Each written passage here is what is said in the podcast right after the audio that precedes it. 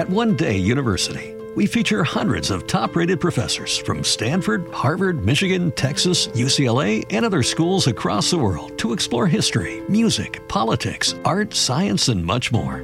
Every Wednesday, our weekly scholar newsletter includes five fascinating short video clips of our most notable professors discussing a brand new topic, plus special reports and topical debates as well.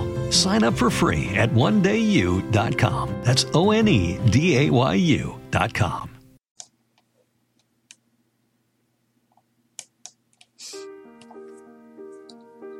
Welcome to the New Heights Show on Education. I'm Pamela Clark, founder and director of the New Heights Educational Group, and I'm here with David Smith, the founder of Silicon Valley High School, who has helped us get these podcasts produced and delivered to you. Yes, Pamela, when we saw the great things that you and your army of volunteers were achieving at New Heights, we wanted to get involved. We're happy to work with you to leverage the internet and make quality education accessible and affordable to everyone, everywhere. Thank you, David. We appreciate Silicon Valley High School helping us to get these podcasts out to the hundreds of thousands of listeners from all over the world. So I hope you enjoy the show.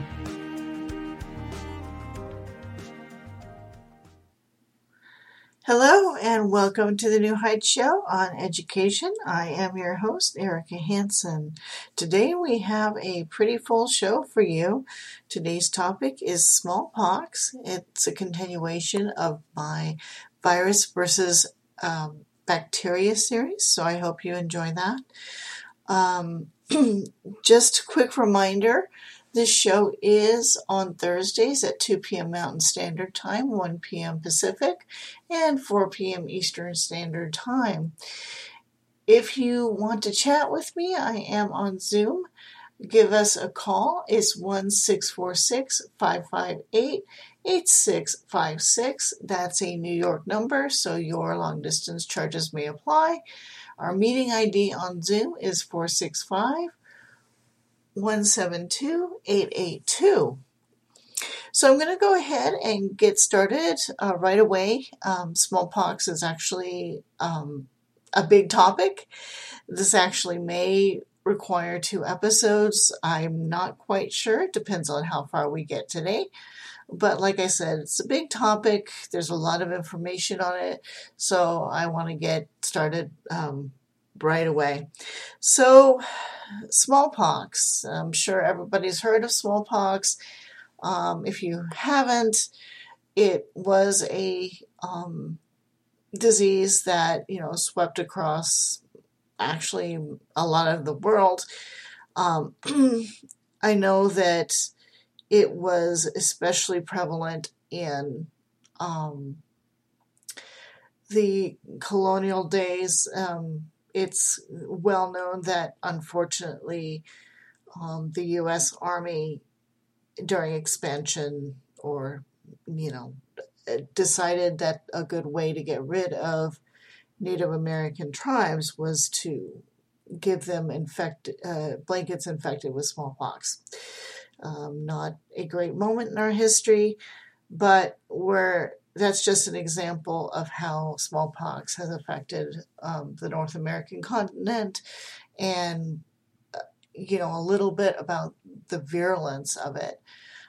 So let's get started. What is the history of smallpox? So the actual origin of smallpox is still unknown. However, experts believe that it existed as early as the Egyptian Empire er, um, time frame. It's around the third century BCE due to small um, due to smallpox-like rashes found on existing mummies. Um, written descriptions of the disease, however, can uh, be found in China and India in the third and uh, in the fourth, excuse me, the fourth and seventh century centuries respectively. So, again, we're seeing smallpox like um, rashes on mummies, but the actual written data of smallpox, the first time it appears in written form, where doctors start talking about it, is not until the fourth or seventh centuries. Um, the spread of smallpox is attributed to human expansion, as I mentioned at the top of this show. uh, exploration and the creation of civilizations over the centuries. Um, so again, movement of people and you know changes as far as civilization, that sort of thing, um, is thought to have brought smallpox, uh, you know, various places around the world, which I'll talk about in just a moment. Um, the history of smallpox is much too long to fit into this podcast. Like I said, there might be a part two, not sure. Um, but I'd like to point out a few key events. So, few things that happened to help smallpox grow around the world and how it progressed to what we know today. Increased trade with China and Korea in the 6th century uh, brings the virus to Japan. So, again, Japan and Korea and China start to trade. Um, unfortunately, smallpox travels to Japan that way. Um, so that's how it gets to that area of the country of the world. Arabian expansion in the 17th, uh, in the 7th century introduces the virus to Spain, Portugal, and northern Af- Africa. Again, um, a lot of movement by um, people, you know, of Arabia uh, expanding and bringing the virus to um, Spain, Portugal, and northern Africa. This is the 7th century. Um, the 11th century, Crusades further spread the smallpox in Europe. So, again, the Crusades are another factor as well, you know, war, expansion, that sort of thing. Um, that is the 15th century. Um, 11th century, excuse me, 11th century. In the 15th century, Portuguese occupation introduces smallpox into parts of Western Africa. Um, in the 16th century, European colonization and the African slave trade import uh, Im, uh, let's start again. And the African slave trade import smallpox into the California, the Caribbean, and Central and South America. So again, uh, 16th century movement of slavery, that sort of thing. 17th century, European colonization imports smallpox to North America. This is what we were talking about earlier. Um, the settlers in um, from Europe coming over, primarily British, and bringing smallpox with them. In the 18th century, exploration to Great Britain. Uh, exploration by Great Britain, excuse me, introduces smallpox into Australia. So that's a brief history of how smallpox moved around the world. I'm going to take a quick break, and once we come back, we will start talking about um, some of the other things, such as the symptoms of smallpox and how a vaccine was found. Right now, you might be struggling through your classes or even failing them. You might be worried that you may not finish high school. There might have even been a thought that you may not be smart enough. Well, the New Heights Educational Group begs to differ. We not only think you are smart enough, but with our help, you will complete your high school diploma. The New Heights Educational Group strives to improve your academic success through its tutoring services. To learn more, please visit newheightseducation.org and contact us. New Heights Educational Group educational resources to help reach your goals. Excuse me. Welcome back to the New Heights Show on education. I am your host, Erika Hanson. Welcome back to the show. Today we are exploring smallpox, its history, and what, how we eradicated it, and um, you know how it moved around the world. So what were the early attempts at a vaccine? Once smallpox um, traveled around the world and became quite devastating, um, people started looking at ways to combat the virus. Um, there was early there were early attempts at a vaccine. So one of the first methods of attempting to control smallpox was called variolation. It's named after the smallpox virus, which is variola. It's smallpox is the variola virus. Um, variolation was done by scratching the surface of the skin of a non infected person and putting infected material from a positive patient into the wound. So, like pus or something like that, something that has the active virus in it. Uh, people could also inhale infected material as well. Um, in both cases, the people exposed had the symptoms of smallpox, rash, fever. We'll get into that in a little bit later. However, fewer people died from variolation than if they had contracted the disease on their own. So, although they got symptoms from variolation, um, there fewer people actually died from the symptoms. Um, you know, whether you know, fewer died in in um, in co- in correlation to people who have contracted the disease in the wild. So um, the basics of vaccination began in the 17 began in 1796, which surprised me actually as a side note. I didn't know this started quite this early. 1796 was the date when vaccination started um, to be looked into. An English doctor named Edward Jenner observed that milkmaids who had gotten cowpox, again, not smallpox, but cowpox, but uh, milkmaids with cowpox did not show any symptoms of smallpox after variolation. Um, the, the first experiment to test this theory involved a milkmaid named Sarah Nelmes and James Phipps, the nine year old son of Jenner's gardener. Dr. Jenner took material from a cowpox sore on Nelm's hand and inoculated it into Phipps' arm. Months later, Jenner exposed Phipps to a number, a number of times to the variola virus, but Phipps never developed smallpox. Um, the ethical ramifications of this um, experiment aside, I do find it interesting. Um, that they were looking at this avenue, like I said, this early. Um, so, yeah, I found it interesting. So, moving forward, um, despite efforts from the World Health Organization to eradicate smallpox, the plan never really took off due to lack of funding, personnel, and shortage and a shortage of the vaccine smallpox was still widespread in such countries as Africa, South America, Asia, and Asia as late as 1966. So, um, even with a vaccine um, and improvements in the vaccine, smallpox continued to be a problem for the world, around the world, um, until about 1966. So in 1967, the Intensified Education Program was created. This time, the World Health Organization was more successful. Um, they built laboratories. They were set up in countries with frequent outbreaks. These countries are considered endemic countries.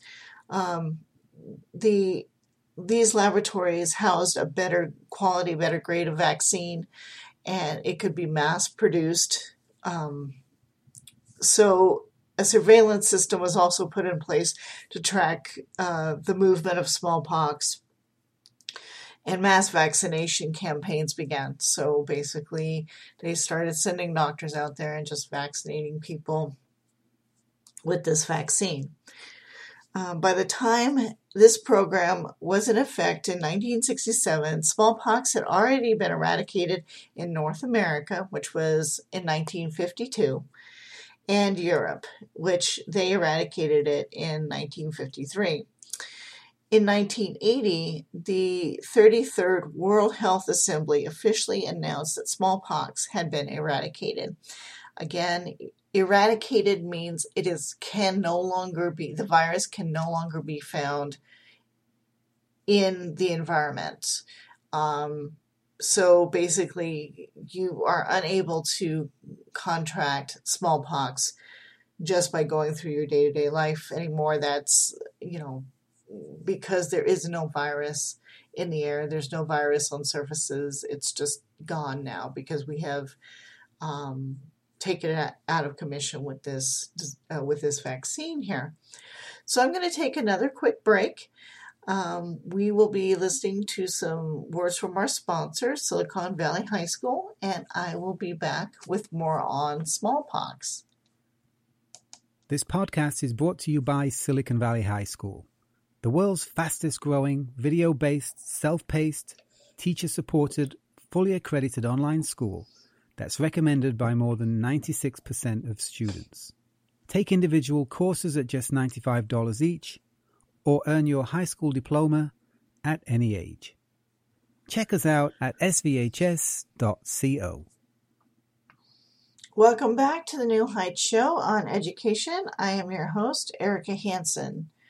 So, last segment we were talking about the attempts at a vaccine for smallpox and the effectiveness of that vaccine and what happened when smallpox was eventually eradicated um, around 1980, the World Health Assembly officially announced that smallpox had been eradicated.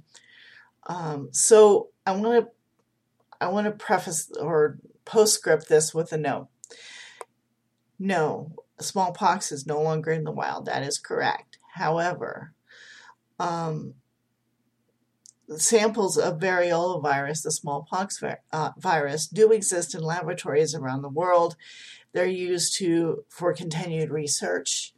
Um, so just because it's not out there um, in the air and, and such doesn't mean the variola virus doesn't exist. It's contained um, within a few laboratories around the world. We we use that for research on smallpox and other viruses.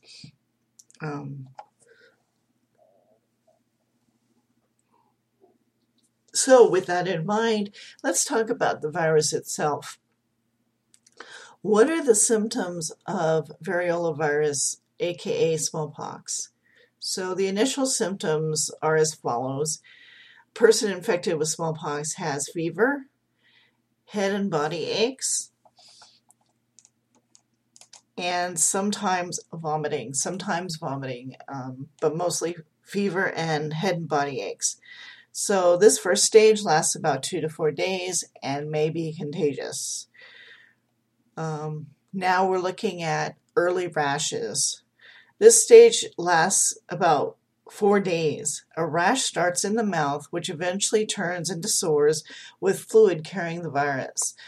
Then the rash appears on the skin, usually starting at the face and spreading along the arms and legs to the hands and feet. This takes about 24 hours.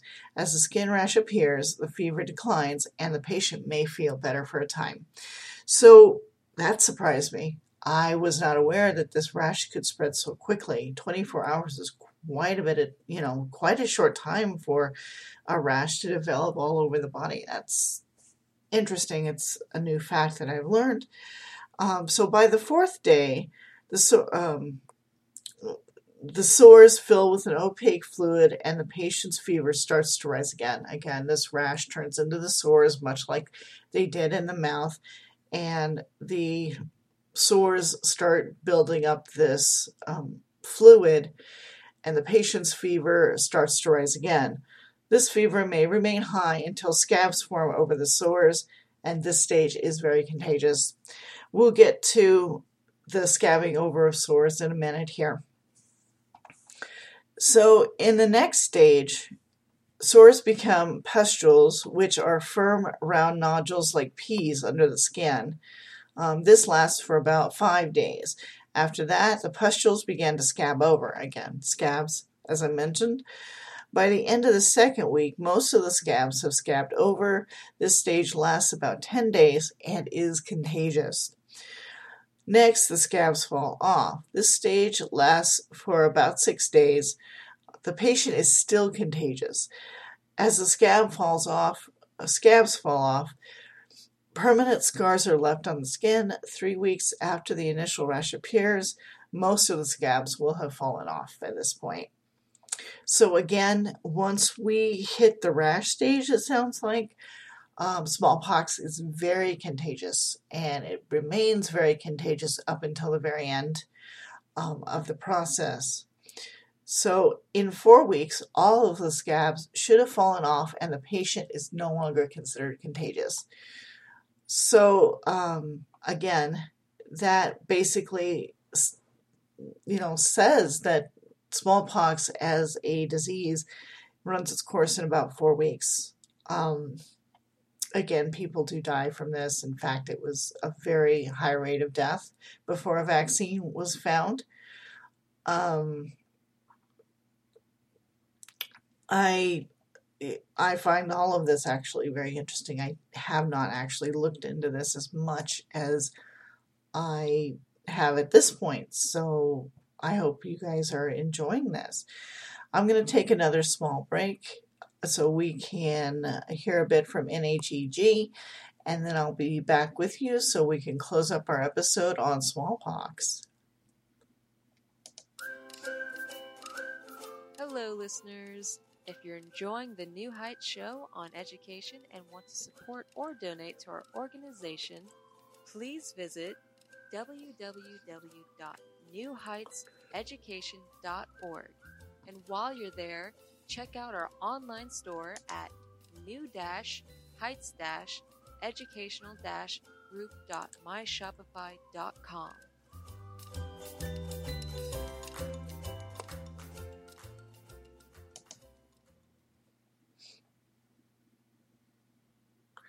Welcome back to the New Heights Show on education. I am your host, Erika Hanson.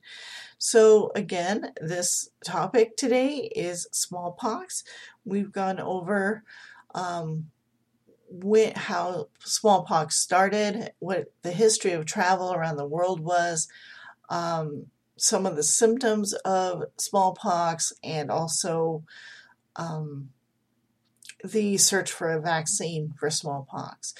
Wrapping this up, I just like to end with a few notes. So I guess we did finish this topic in one episode. I was expecting a second episode, but hey, this works. So so currently, because smallpox has been eradicated, vaccinations are not recommended for the general public.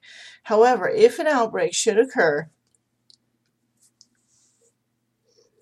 The CDC has the smallpox vaccine and will administer it to, to the public. Treatment for a person who already has the disease has not proven effective. However, antiviral drugs can be used to combat it. So, interestingly enough, if you already have the smallpox, um, you know, are already actively having smallpox symptoms and have the disease in, in your body, um, interesting that the vaccine does not help in that case, and the current prescription, if you will, for treatment is to apply antiviral drugs to combat the disease until you go through it, um, which again is very interesting. Um, also interesting to note that the smallpox vaccine is not um, considered necessary at this point because the disease has been eradicated. Um, I did not know that. I my understanding was that children got the smallpox vaccine um, before entering school, but you know, the more you know. Um, again, also good to know that the CDC does have stocks of the smallpox vaccine in storage uh, to be deployed if smallpox ever returns um, and you know outbreaks start again. So that ends up ends our discussion of smallpox today. I hope you enjoyed this topic. I thought it was a very interesting topic to cover. Um, there were a few facts about smallpox that I did not know until doing this research, so it was very informative for me. Again, my name is Erika Hanson. I am the host here at the New Heights Show on Education. If you'd like to reach me, uh, please email me at Erika H, Erika with a K, H is in Harry, at newheightseducation.org. I'm always open to suggestions for new topics, uh, comments, you know, any any conversations you'd like to start. Again, I am on Zoom every week. This show is live. My Zoom ID is 465 172 882. And again, uh, my chat's always open. If you'd like to talk to me then, by all means. I'll be with you next week with another topic. And I hope you enjoy your week. Stay safe, stay healthy, and take care of yourselves.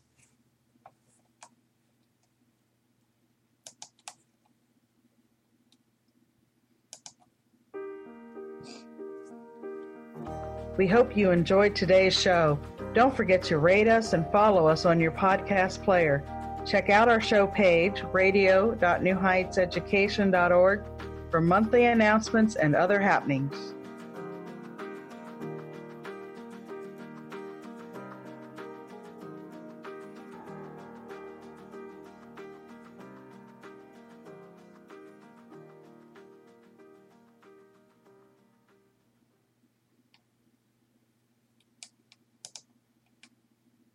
At One Day University, we feature hundreds of top rated professors from Stanford, Harvard, Michigan, Texas, UCLA, and other schools across the world to explore history, music, politics, art, science, and much more. Every Wednesday, our weekly scholar newsletter includes five fascinating short video clips of our most notable professors discussing a brand new topic, plus special reports and topical debates as well. Sign up for free at onedayu.com. That's O N E D A Y U.com.